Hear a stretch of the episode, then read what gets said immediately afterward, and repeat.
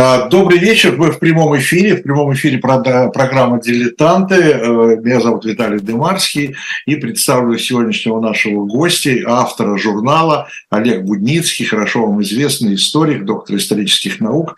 Олег Витальевич, приветствую вас. Добрый день или добрый вечер уже, наверное. Ну, уже где-то мы между, э, между вечером и, и днем, да. По-французски это называется «entre люлю или шьян», между волком и собакой это время. Вот так вот. Такие, вот такое бывает время, как говорится. Э, но мы сегодня будем читать пока еще э, июньский номер э, журнала, хотя, значит, любителям журнала «Дилетант» могу сказать, что сегодня буквально вот в эти часы в типографии уходит уже июльский номер.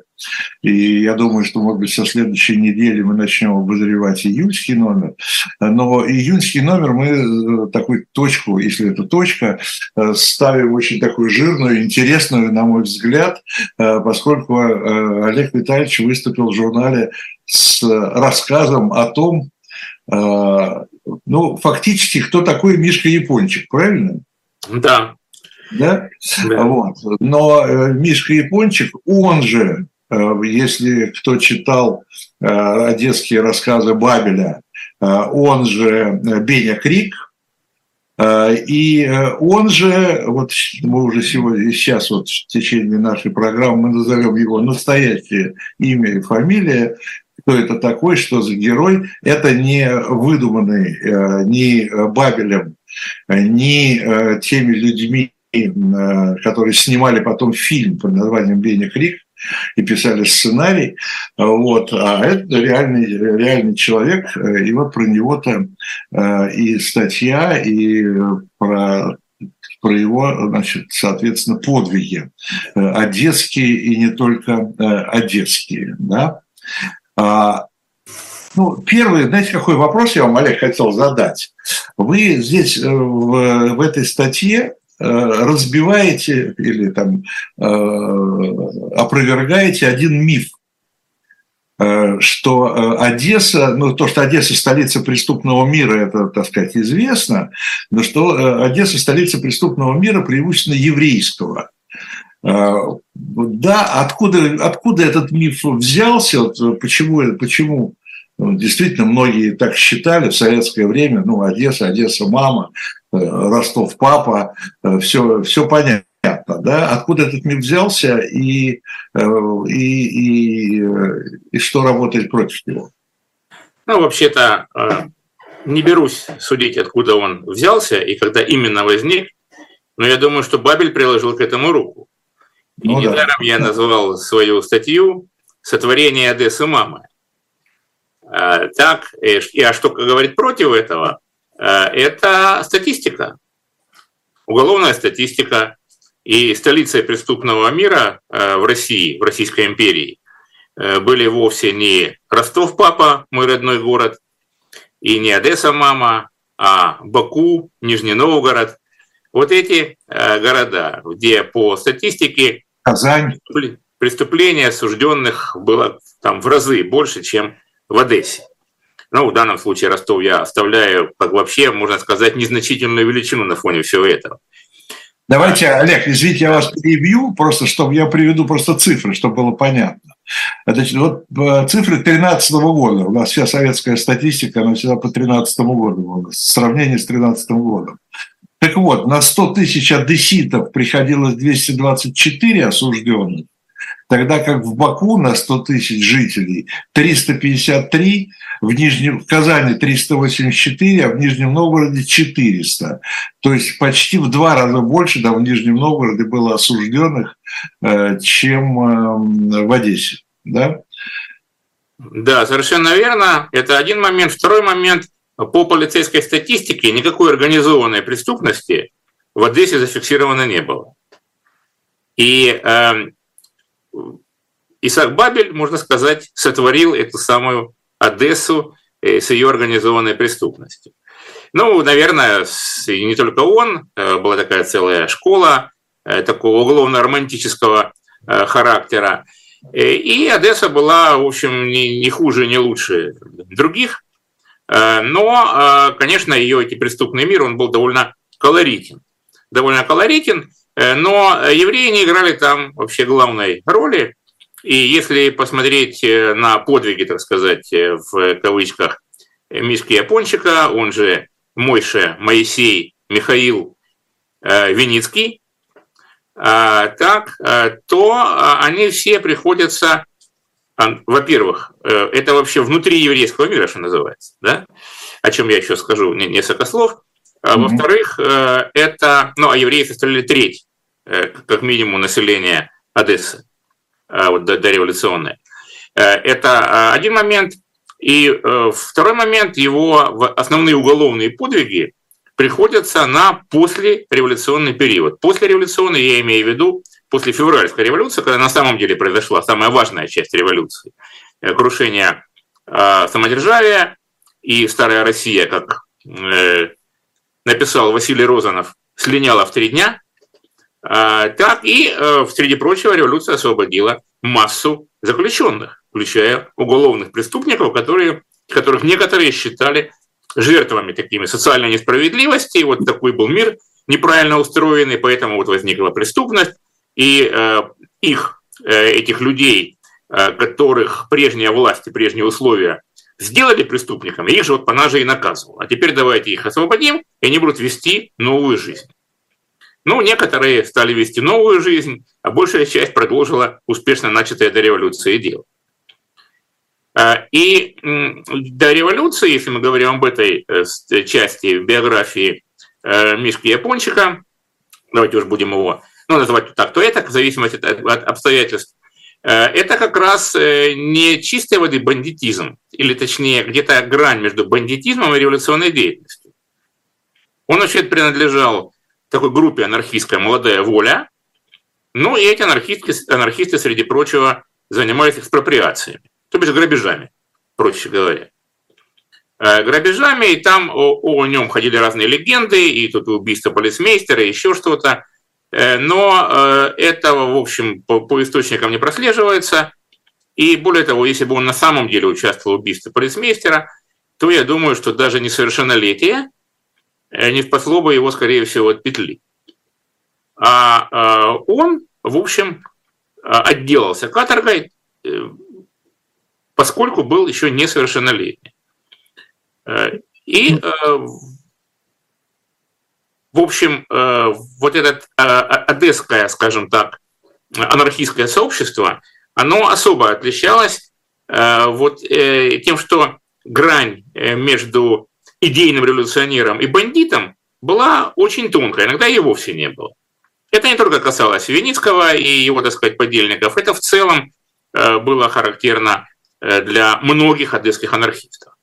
А Одесса была одним из центров наряду с Екатеринославом Белостоков, Белостоком э, российского анархизма.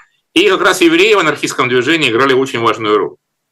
До революции, да и после революции э, тоже. Э, ну вот такая предыстория. И когда будущего, так сказать, япончика арестовали, арестовали, кстати, его в борделе. Вот, бордель, он учился в Хетере, закончил Хетер, еврейскую школу, Находилась она на Болгарской улице, и Бордель находился тоже на Болгарской улице. Так что вот свои университеты разного рода он проходил, можно да, сказать. Да. Вот, да, не, не, э, не, не, не, не слишком далеко от э, э, своего места обитания.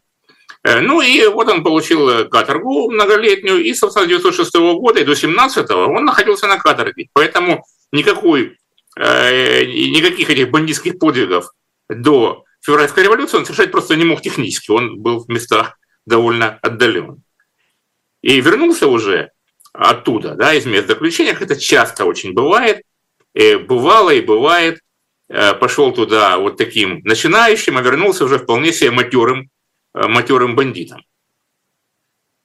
Тюрьма, вот, тюрьма делает так, таковыми да, людей. Да, такая предыстория вот этой всей занимательной истории.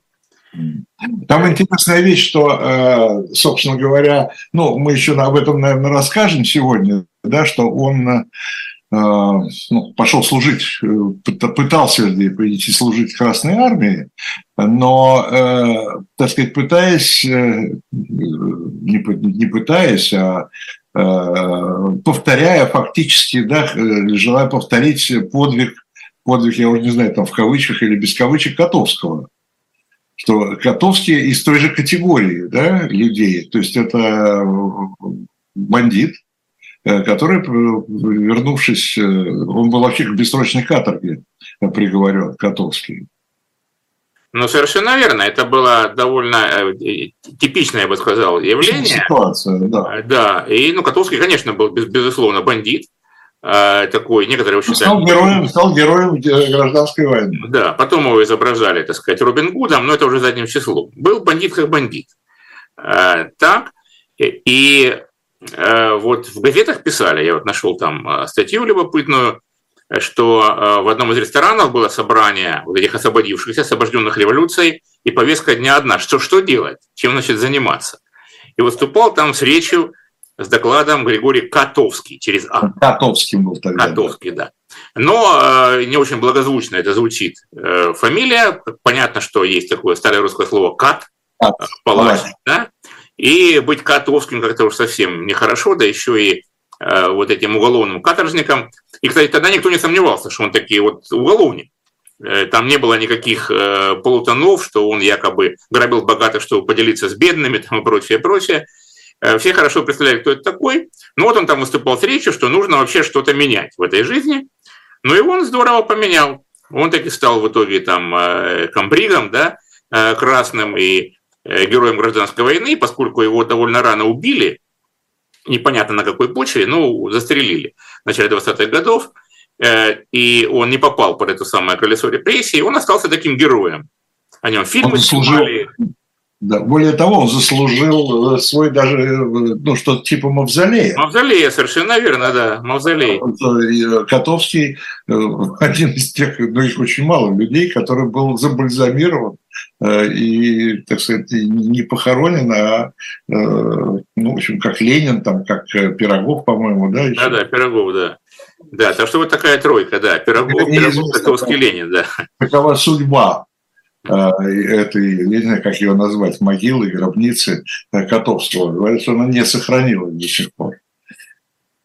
Э, ну, естественно, там же это была территория, которая была оккупирована впоследствии. Я уж не помню, что стало с останками Котовского, честно говоря. А, Говорят, ну нет, я слышал, что еще после войны вроде еще сохранилось. Ну, значит, успели как? эвакуировать, да, иначе бы это было бы невозможно.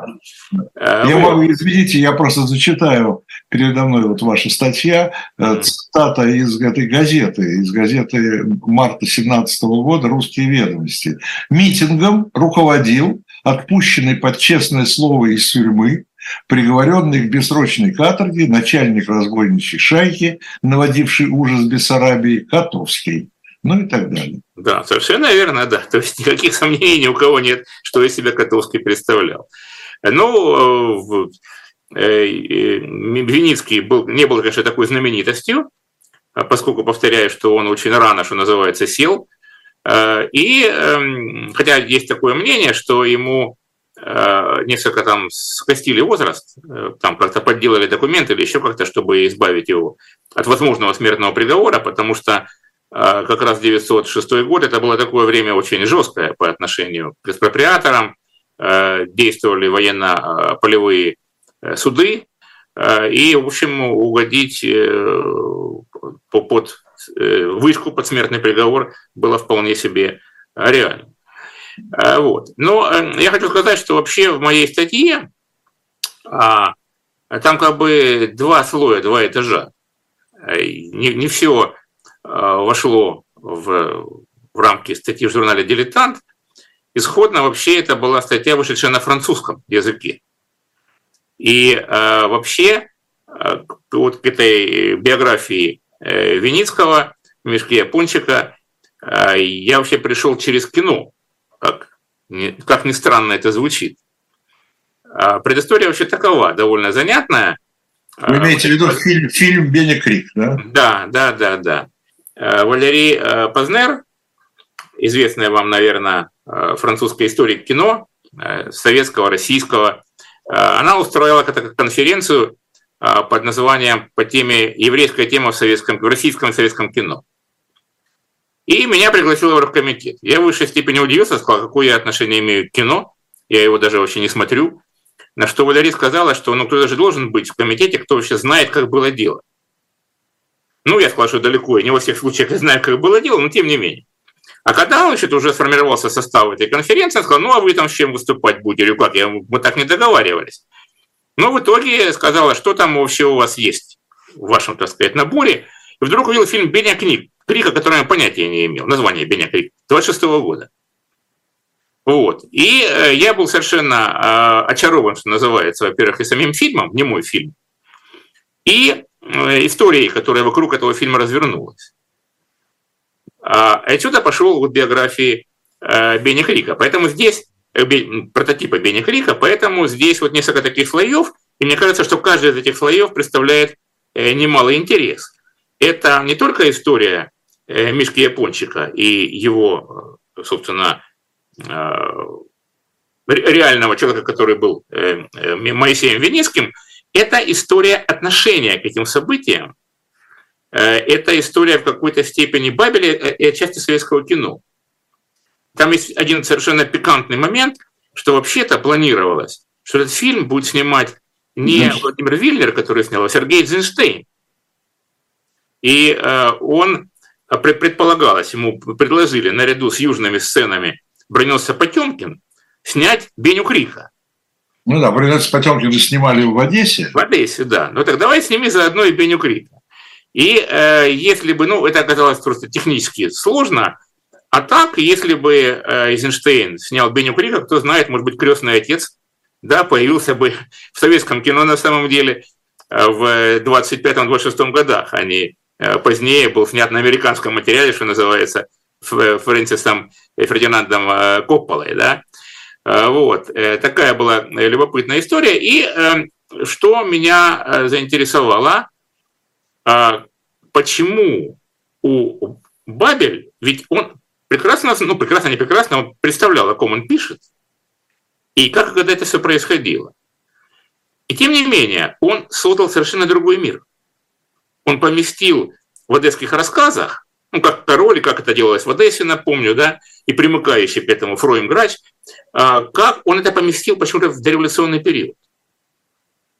И меня заинтересовало, а почему, собственно. А, так, и тут э, выявляются очень пикантные, так сказать, э, моменты э, в биографии Мишки Япончик. Ну, во-первых, его основные подвиги – это беру в кавычки, 17 по 19 год до момента его смерти, до момента его убийства. И э, то, что он э, там вытворял, все эти вот там грабежи, налеты на, на полицейские участки, э, нападения на тюрьму, освобождение э, там заключенных уголовников и неуголовников политических тоже, это короткий период власти Временного правительства. Вовсе не дореволюционный. А Бабель, он преобразил это дело, естественно, ну это естественно, когда художник пишет, да, он как-то преображает реальность, а, и мы потом начинаем эту реальность воспринимать так, как он ее изобразил. Ну, самый классический пример, конечно, это Лев Толстой, да, с «Войной и миром», которая, в общем, имела не очень большую, так сказать, корреляцию с реальными событиями 1812 года. А, и Э, почему это произошло? И э, вот почему. Если бы э, он стал писать этого самого одесского бандита в исторической реальной рамке, то получилось бы в конечном счете, что Мишка Япончик оказался бы в той или иной степени соратником большевиков. Ибо вот налет на тюрьму и освобождение заключенных, это было предприятие, организованное совместно бандитами и большевиками, к примеру. И на этом э, история не закончилась, их сотрудничество. А большевики одесские покупали оружие у Мишки Япончика. И покупали не очень дорого. Он, так сказать, делал скидку социально близким. Вот. И есть всякие, значит, донесения одесских большевиков, в которых они пишут, что ну вот вообще одесский пролетариат это черт знает что, что это вообще какое-то хулиганье и бандиты, и что без денег они вообще ничего делать не хотят и так далее и тому подобное. Очень, э, так сказать, нелицеприятные тексты. Ну, вообще надо понимать, что Одесса того времени – это фантасмагория, это непрерывная смена властей, непрерывная. Кого там только не было в Одессе. Красные, белые, петлюровцы, э, французы, греки, в общем, там, причем по несколько раз это все, значит, э, немцы, австрийцы, по несколько раз это все, значит, менялось, и э, вообще вот такой э, твердой и понятной власти во время гражданской войны, э, ее там особенно не было. Именно на этой почве расцвел там бандитизм и все такое прочее. Кстати, один из любопытных моментов, в Одессе вообще-то не было, в смысле, крупного такого еврейского погрома во время гражданской войны, что было, прямо скажем, не очень обычно для Э, юга э, тех э, лет, но отчасти это потому, как некоторые считают, что была образована еврейская самооборона, и в том числе в этом деле принял участие Мишка Япончик. А, так что история вот такая очень пестрая, запутанная. При этом вот тот романтический несколько образ, который создан Бабелем в его рассказах, Э, он, конечно, не выдерживает критики при столкновении с реальностью. Э, этот самый япончик был, конечно, жестокий бандит, вот, такой ракетир, э, говоря современным языком, который не, устанавливался, не останавливался перед убийствами, и его совсем совершенно не зря побаивались. А, вот такая... Но вопрос, Олег, здесь вопрос какой возникает. Авторы фильма его совершенно в другой контекст вставляют. Да. Да? Почему? Какая, какая была идея? И контекст не самый лучший для советской власти. Уже к тому ну, времени. как сказать. Э, идея как раз была такая, чтобы этот контекст для советской власти был вполне себе, э, вполне себе э, безопасный и даже выигрышный. Ну вот вы пишете, что в этом фильме сам Беня Э, выглядит гораздо более человечным там, по сравнению с большевиком. Э, с этим Сапком, да, Сапком. да. Ну, это уже так получилось. Это уже так получилось. Значит, смотрите, ну, начнем от, от печки. Ведь э, фильм все-таки снимался не, ну, в основе, конечно, были рассказы Бабеля, но Бабель написал киноповесть, киноповесть Беня Крик. И это другой текст. Он там объединил эти, вот, эти свои одесские рассказы и несколько их там как бы вместе объединил, там, там, э, там скажем, тот Фроем Грач, он оказывается по фильму там соратником Бенни Крика там и так далее. И, сценарий, сценарий тоже его. Сценарий, ну, по его киноповести, но киноповесть это по существу и была. Ну, сценарием, да. да. Хотя потом Бабель писал, что вот что-то фильм ему не понравился и так далее, но э, это уже... Писателям всегда не нравятся фильмы, которые снимают по их рассказам. Ну, вообще, слушайте, снять не, не, не мой фильм, да, уже этот язык, он уже исчезает, да. А ведь самое главное – это язык у Бабеля, да, а там его просто э, нет. Но э, не может быть технически, кроме там надпись, субтитров. Смотрите, там э, такой триптих, да, а вот Беня бандитствует при старом режиме. И ничего с ним сделать не могут. Потом приходит эпоха Временного правительства. И оно ничего не может сделать с этими бандитами. А потом появляются большевики, и они-то с Беней справились.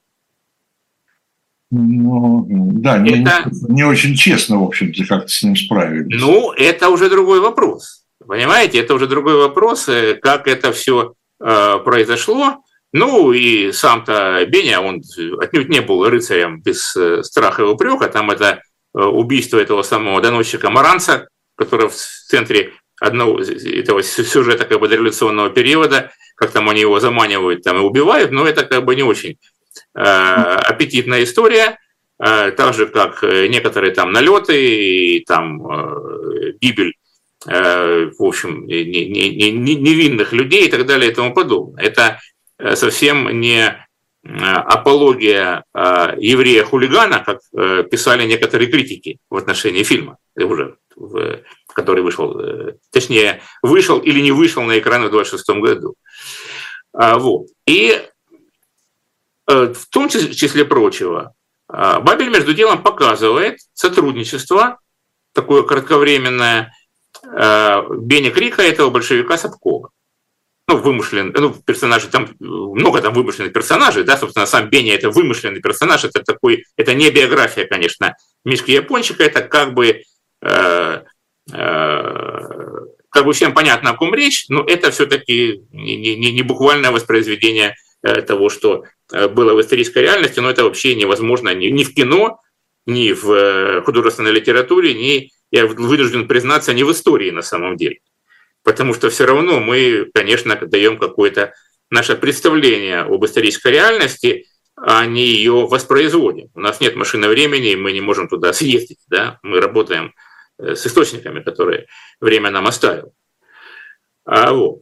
Э, так что э, вот так это было построено, и с точки зрения идеологии и всего прочего, там было все более-менее на месте. Но тем не менее его запретили фильм. Тем не менее его запретили.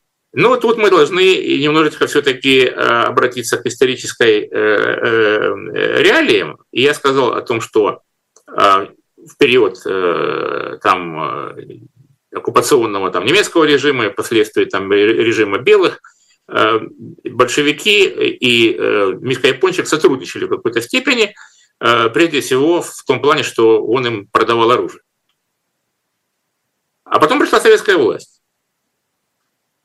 И вот тут э, Веницкий, Мишка Япончик, кстати, совершенно не, непонятно, почему его прозвали Япончиком, но одна из версий, что вроде бы вот такой узкий разрез глаз, хотя по фотографии, ну, не скажешь, что он там похож, уж так уж смахивает на э, японца. Его, кстати, в документах э, вот большевистские против офицеры назвали японец не япончик, а японец, так поуважительней.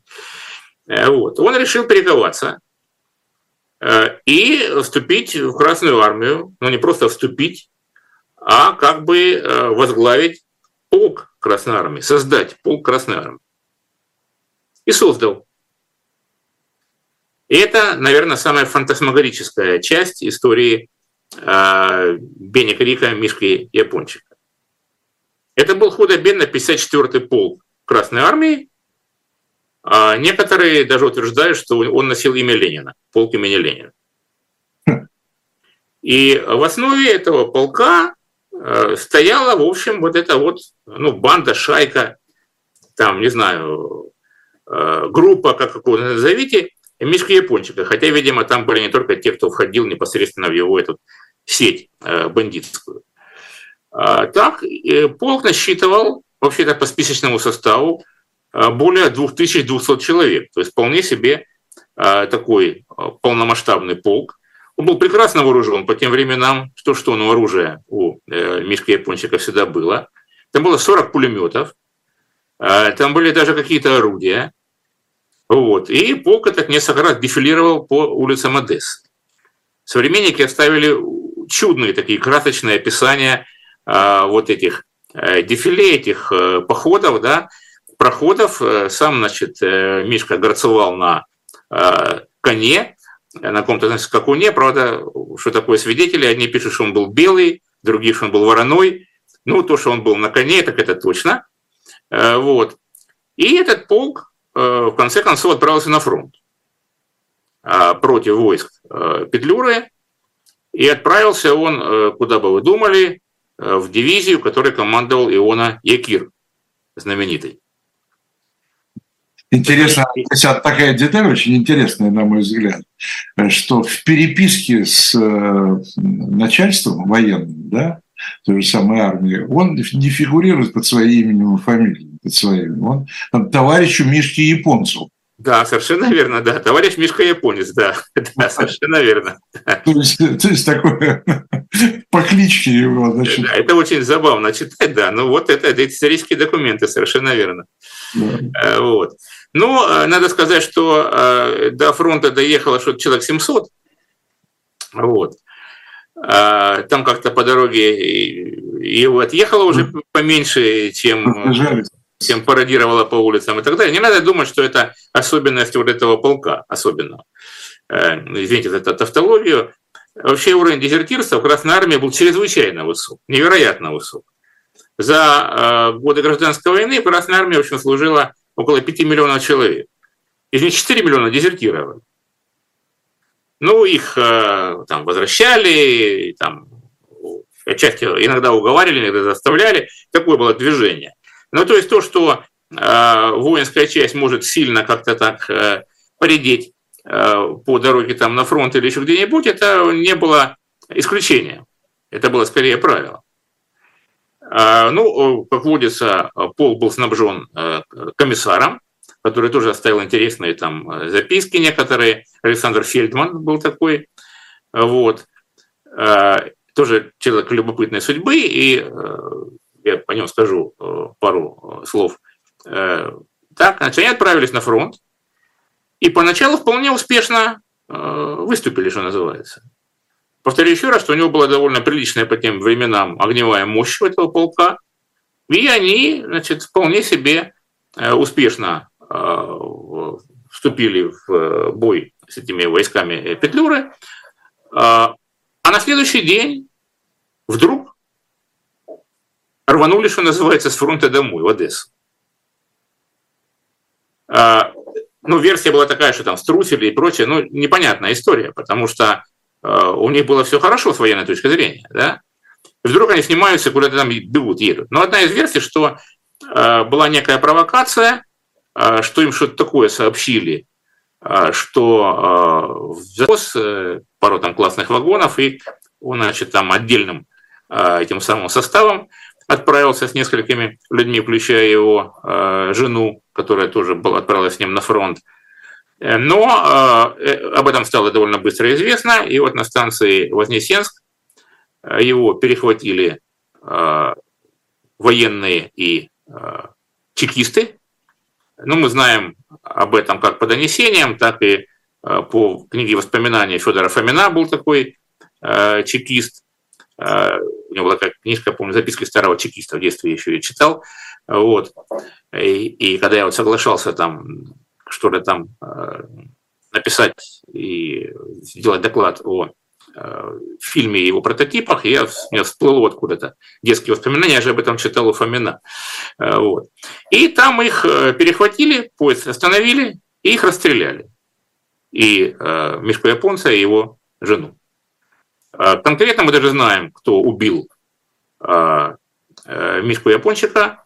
Это был такой Никифор Урсуляк или Урсулов, по-разному там его называют, э, красный э, командир за что и получил там какие-то награды. А вот. Такая история. Причем интересно, что в Одессе, с одной стороны, это был такой ужас-ужас, а с другой стороны, был такой народный герой. Э, такой, я не знаю, Робин Гуд, или если, если экстраполировать, скажем, некоторую романтизацию бандитизма, ну, к примеру, в той же Америке, да, там, не знаю, Диллинджер там условный, вот, который тоже был довольно жестокий бандит, но у него такой осталась аура некая грабителя банков, то есть э, бросаться всякими вредными э, элементами. Вот, и, э, значит, японца приехал отпевать Пиня Минковский, между прочим, кантор Одесской синагоги, знаменитый такой певец, вот, и, в общем, как-то так его довольно пышно э, похоронили. Э, вот так э, печально закончилась его э, карьера в Красной Армии, едва э, начавшись. Э, ну, все могло быть. Э, у Котовского получилось, у Мишки Японца, видите, нет. Но могло быть, по-всякому могло быть и наоборот. Время такое было довольно своеобразное. А вот что в основе, да, в основе этой значит, киноповести. А что э, в киноповести Бабеля, между прочим? Э, там немножко иначе, или совсем иначе. У него э, Мишка Япончик организует этот полк специально для того, чтобы заниматься под прикрытием вот, борьбы с противниками там, большевиков заниматься грабежами. Более того, там идея, ну, все-таки голодное время, что они будут заниматься, будут там по, по продовольственной линии там грабить, зерно там захватывать, если такое против. Вот. Но это понимают якобы большевики, они там, Сапков и его там соратники, они же старые как бы соратники еще по дореволюционному времени, да, они спаивают Мишку Япончика и Фроема Грача, который по этому фильму соратник его, а потом, когда они их споили, они просто стреляют за тыл. И последние э, кадры фильма – это э, прикрытые рогожей трупы э, Мишки Японца и этого Фройма Грача, и торчащие из-под этих рогожих босые ноги. Ну, понятное дело, что это уже разули, да, обувь была большой ценностью, и как бы ясное дело, что остаться там в штиблетах или в сапогах эти самые бандиты никак не могли. А, вот. Э, ну и э, вот почему я ей сказал, что по фильму большевики-то выглядят еще более изощренными бандитами, чем сами бандиты. Э, вот они как бы своих бывших товарищей, соратников споили и пристрелили просто-напросто. Ну и ну, у меня, например, как у зрителя, другого впечатления не было вот от этой истории, которая была показана в фильме. А Э, так что э, Бабель, он как бы дважды преобразовал э, реальность.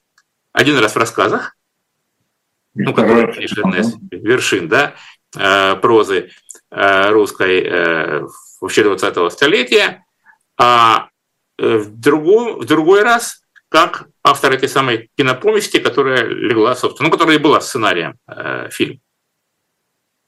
А, буквально 30-секундная э, рекламная пауза. Э, во-первых, я хочу сказать нашей аудитории, что Речь идет о журнале, об июньском номере журнала, который уже практически месяц, почти месяц уже в продаже.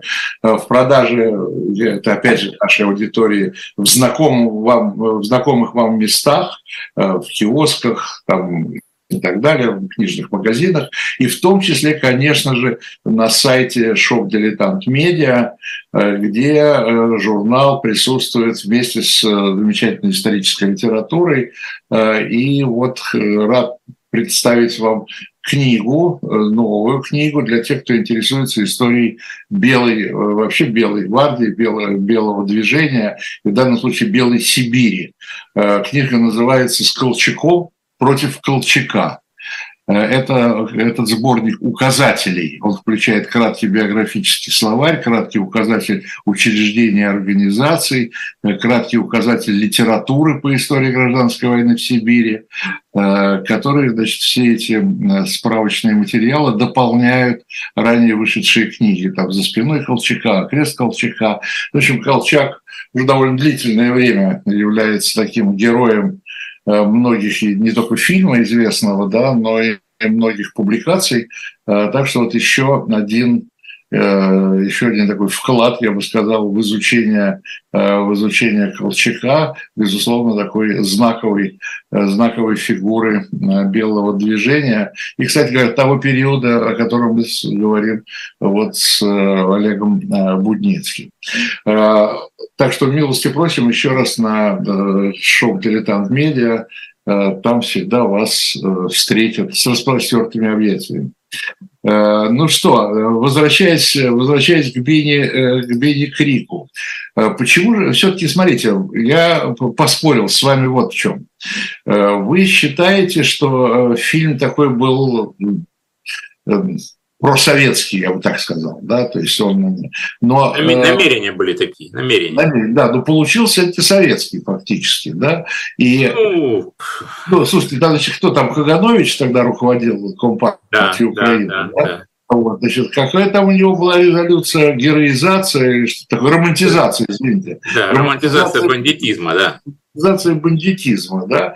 Э, то есть все-таки и, и советская власть, они, большевики, видели все-таки ну, какие-то деформации вот во всей этой истории, когда бандиты начинали э, служить э, власти.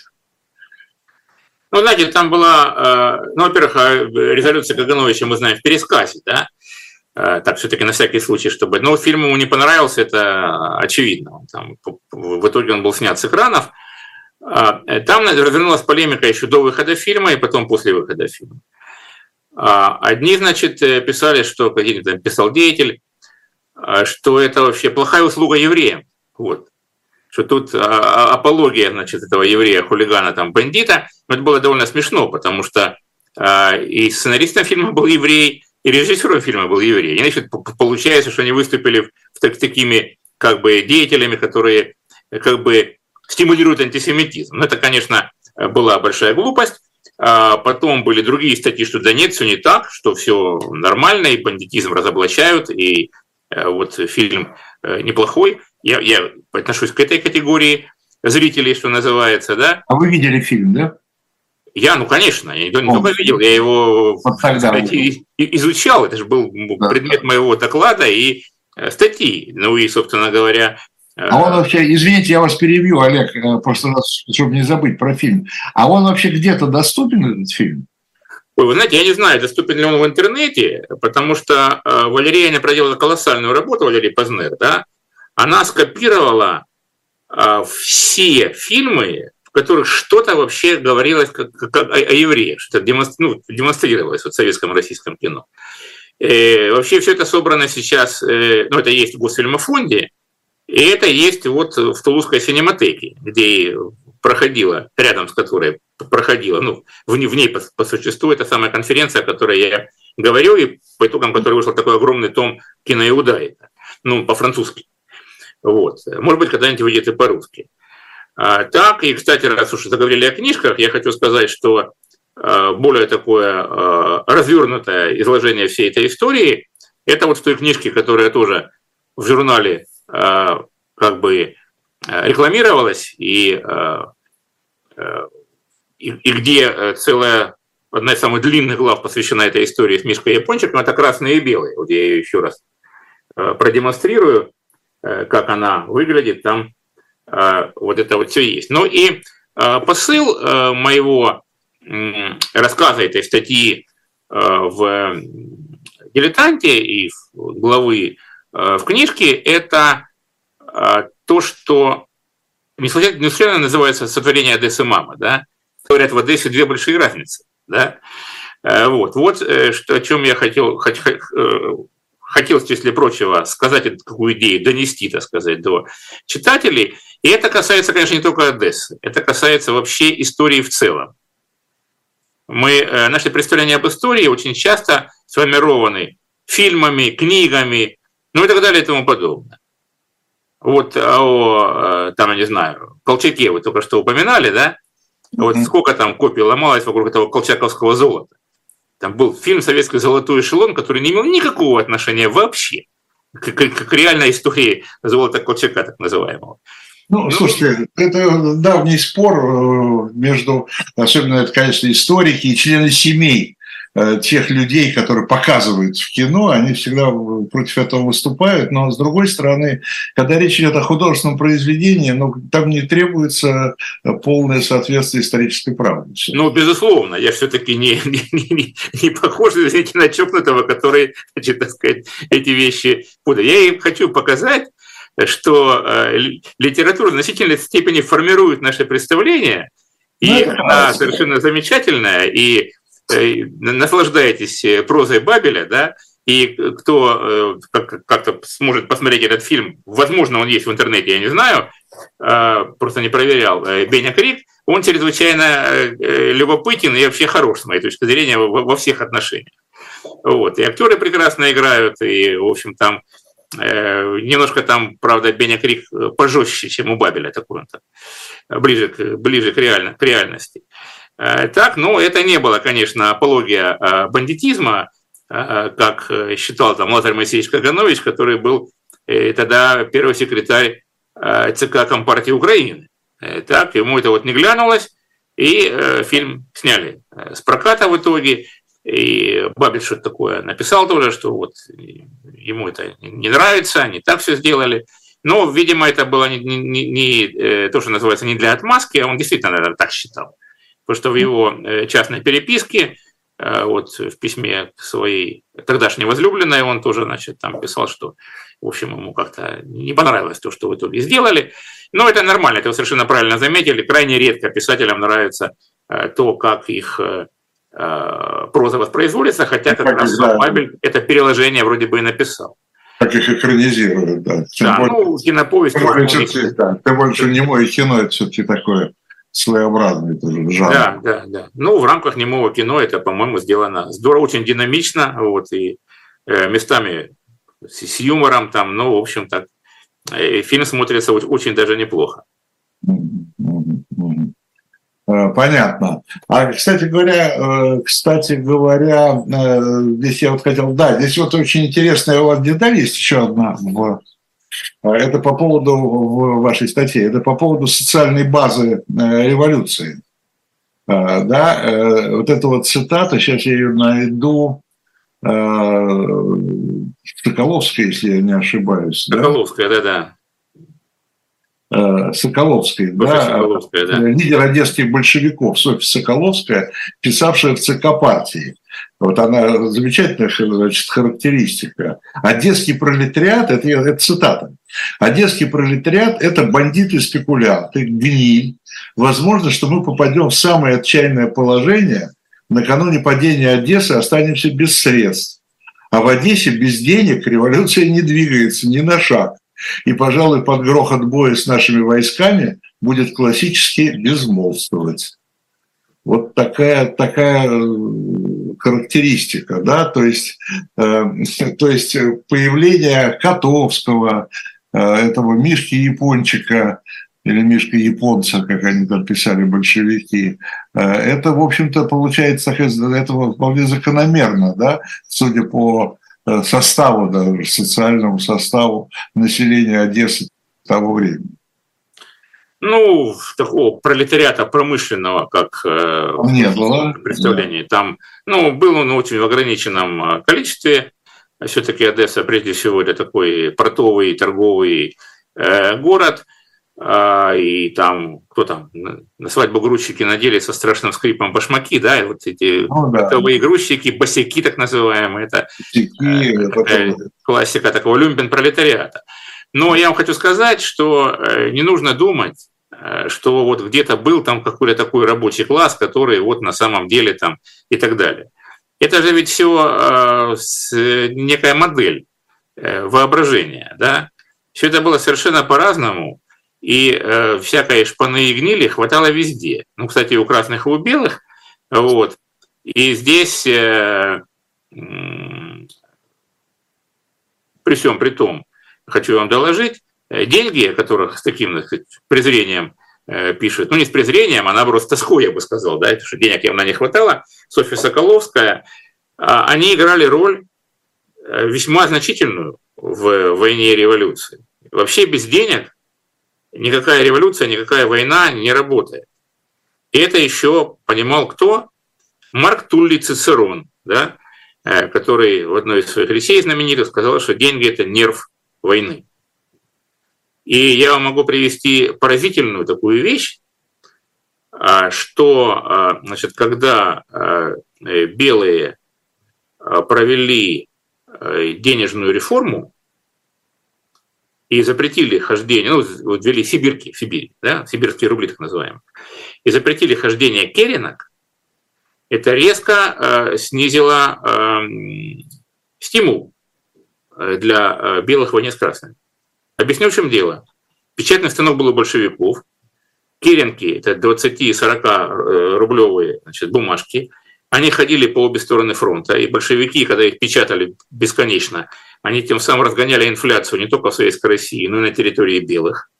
Но, первое, оклад красноармейцев был выше, чем у белых.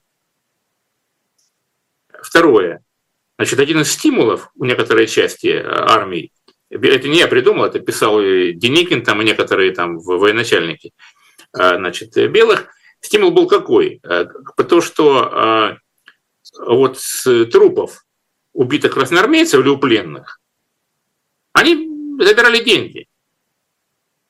Это был прямой материальный стимул. примеру. Так что вообще тема денег в годы гражданской войны, финансирования, это очень, ну я тут сел на своего конька любимого, ну вы знаете, да, и мою эту книжку «Золото Колчака» и прочее, без этого ничего не происходило. И это не только вопрос вопрос э, снабжения, заграничных закупок и так далее, это еще вопрос э, финансирования и снабжения армии. Вот. Кстати говоря, ну, вопросу... Большевистская, многие люди, которых мы знаем, большевистской элите, так называемой, они из, как раз из отрядов, которые да, которые э, обеспечивали деньгами, я бы сказал так, да? Да, да, да. Ну, да, я да. хочу сказать больше, это совершенно четко прослеживается вот иерархия да, зарплат. Например, оклады этих самых чекистов э, были в полтора раза больше окладов красноармейцев. Полтора раза. Э, более того, ну там у них еще был же премиальный фонд из конфискованных вещей, в том числе из вещей расстрелянных, создавался специальный такой премиальный фонд.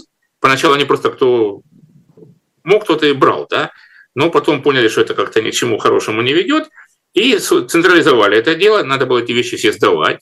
А потом, значит, по итогам, там, не знаю чего, там, месяца, к праздникам разным пролетарским, эти, значит, этими вещами премировались э, чекисты за те или иные достижения.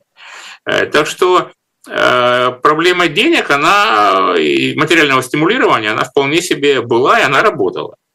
И когда вот этот самый Феликс Эдмундович -то говорил, помните, там эта знаменитая формула, да, что там э, чистые руки, э, холодное сердце там и горячее сердце и холодная голова. Сердце, холодная голова. Да. да, откуда чистые руки-то? Вообще тема взялась.